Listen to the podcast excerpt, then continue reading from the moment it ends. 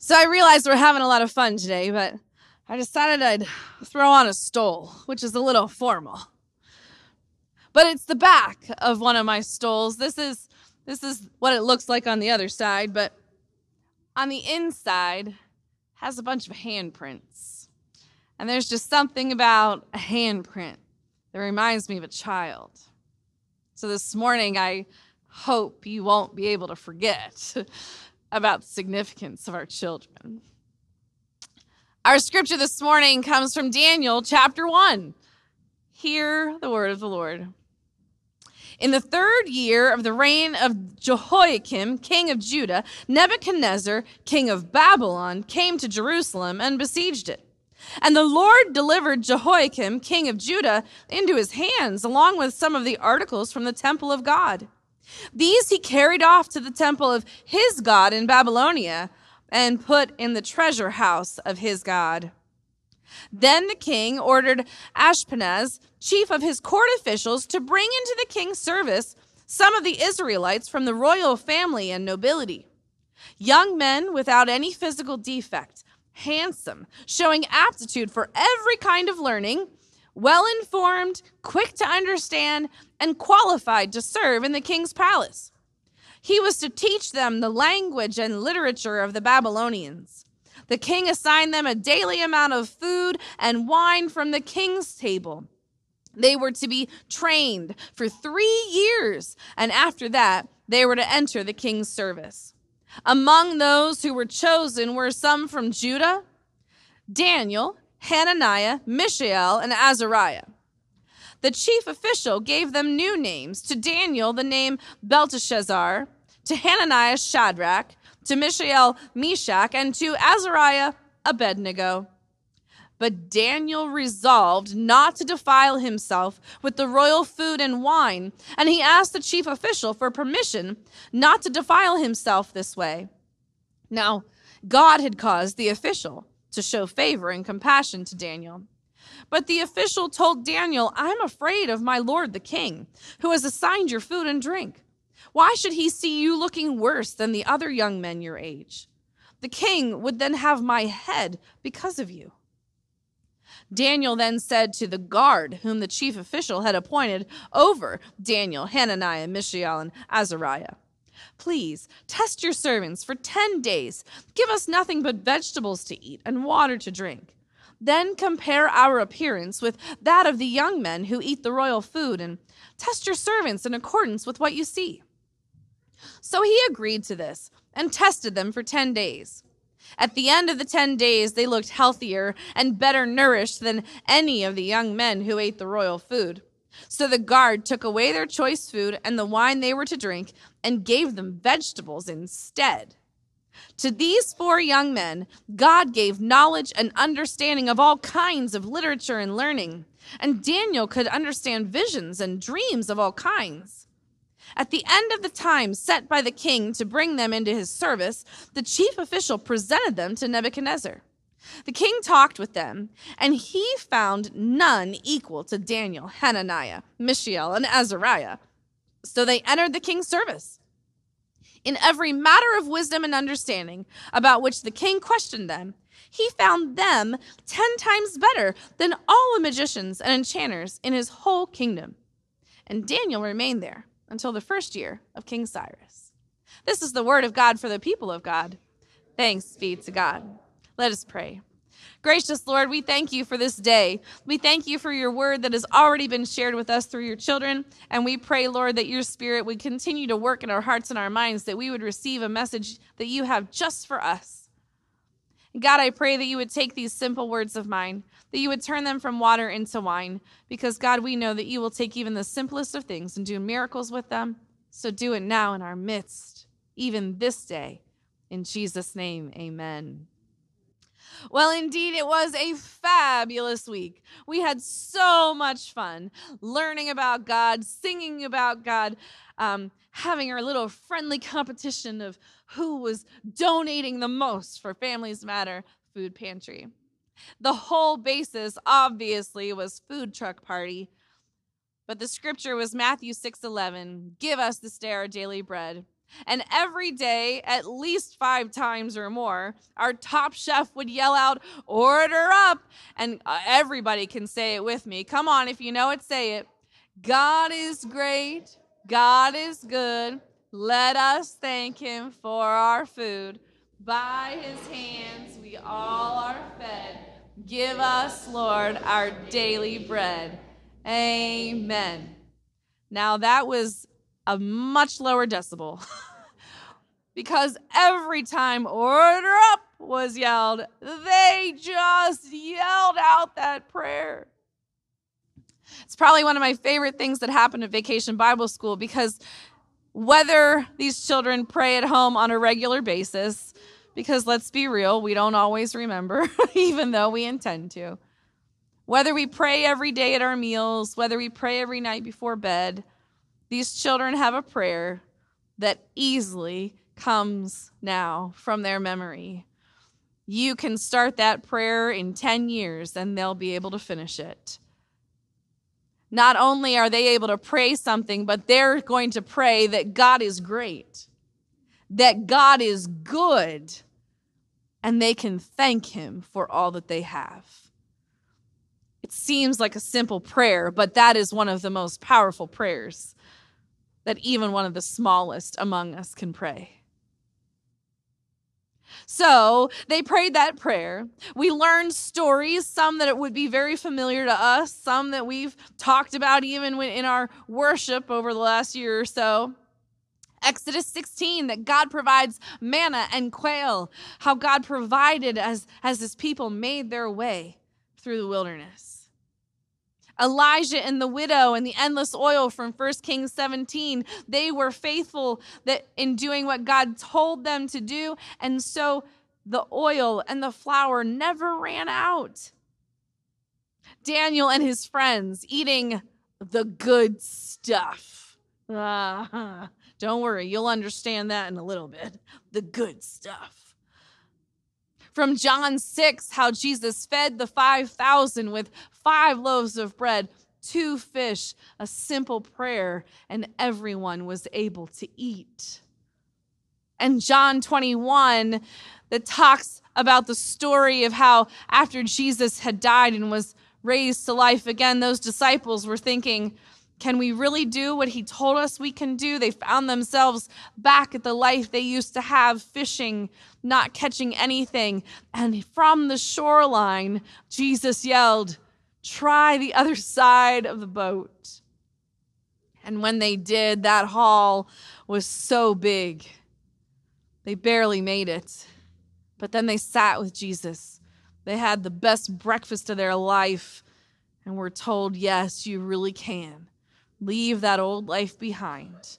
Follow me and be fishers of people.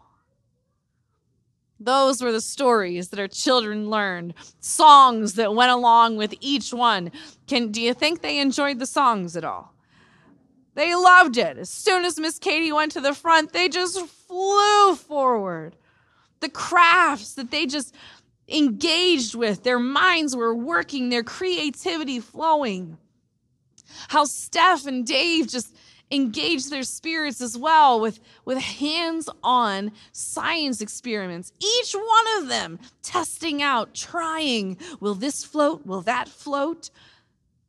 It was incredible to watch as these children took hold of the truths of God. And I mean, you probably are thinking food trucks, though, that's kind of silly. Well, first of all, let me tell you, we ate really good this week. but I don't know if you've noticed food trucks, they can come rolling into a community, rolling into a neighborhood, rolling up to the ball fields, and people's attention is grabbed. Those food trucks come in and people begin to assemble. And that is what these kids were learning. That just as a food truck might come into the neighborhood, people need to be ready because we're rolling into the neighborhood as well. not only do we need to know who God is and learn about God and, and give our lives to God and live for God, but the more we do, the more other people will see. And when other people see, they're going to want to know what's happening in our lives. And then we get to go beyond that and actually invite them to come and be a part and witness because it's not enough just to know. You need to taste and see and experience that the Lord is good. And our kids know that. Now, I kind of thought I'd settle on Daniel here this morning because I don't feel like we've talked a lot about Daniel recently in our worship. Daniel, Daniel's given us a challenge. Daniel's making us look at our choices, the things that we that we do every day, the, the things that we're surrounded by, the opportunities that we have to choose those tempting, yummy, wonderful looking things that are not vegetables. Or make the choice to actually eat vegetables. Now, Pastor Allen, as he was telling stories, uh, the, the kids would always have something that they would have to do in response. There was always a, a physical action that they were doing. And for this one, listen, I don't know why, but when you move, you remember, right? So anytime he said veggies or vegetables, what would you guys do? Veggies, veggies, veggies, veggies, veggies. Look, I don't know what they were saying. Are there a lot of veggies, veggies, veggies, crunch, crunch, munch? I don't know. But engaging their bodies meant that they were learning and they were holding on to the story and gaining the wisdom and the knowledge of what that story meant because we have to make choices and there are so many choices set before us every day, friends. So many choices of what to allow ourselves to take in. Whether it's things that we listen to or read, whether it's actual food. Listen, I am not one who eats vegetables all the time.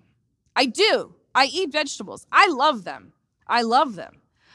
But you know, sometimes a summer meal of strawberry shortcake. I mean, we have two of our nieces with us this week because it's VBS week. And we did some strawberry picking. We picked a lot of strawberries. Yeah. But we can't eat strawberry shortcake every day for every meal. That's just not the best choice. Daniel made a choice Daniel and his friends said, This is being put before us. Things that we can't get every day.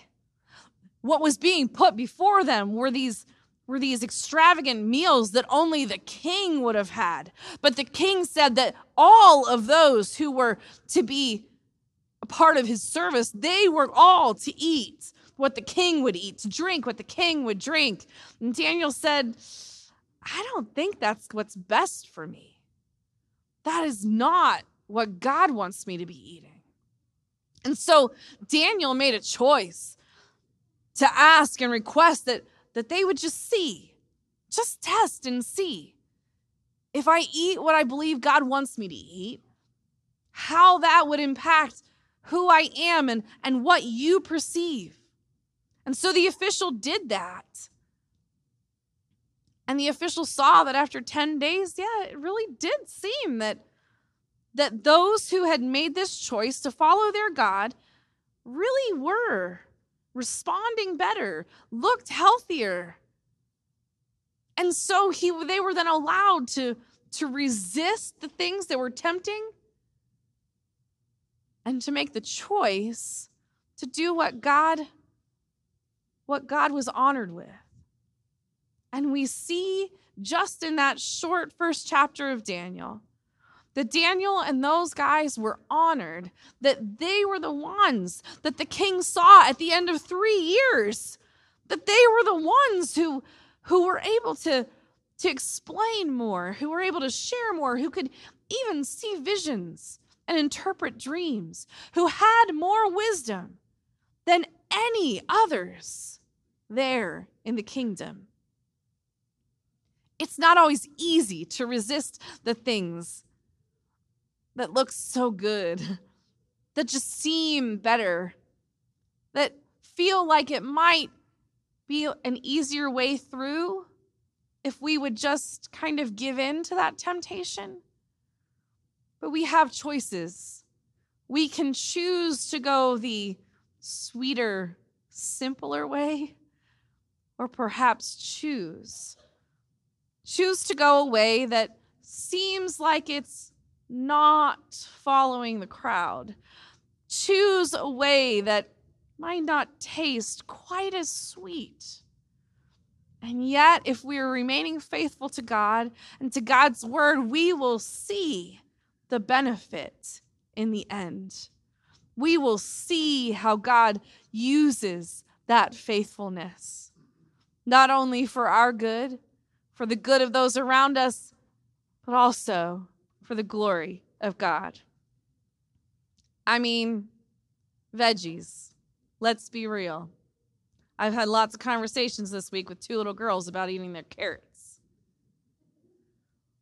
Veggies, yeah, we don't necessarily like them the most, but our bodies sure appreciate them. our bodies appreciate all those vegetables. Our mind appreciates all that goodness. And that's that's really what God wants us to see and understand is that while it might not be the sweetest, God wants us the, God wants us to have the best. He wants us to know the best and be the best and have the best, and the best is Jesus. So we need to keep that focus, make that choice to leave those other tempting things to the side and make the choice for Jesus. Make the choice again and again and again and see the beauty that comes when we choose the best every time.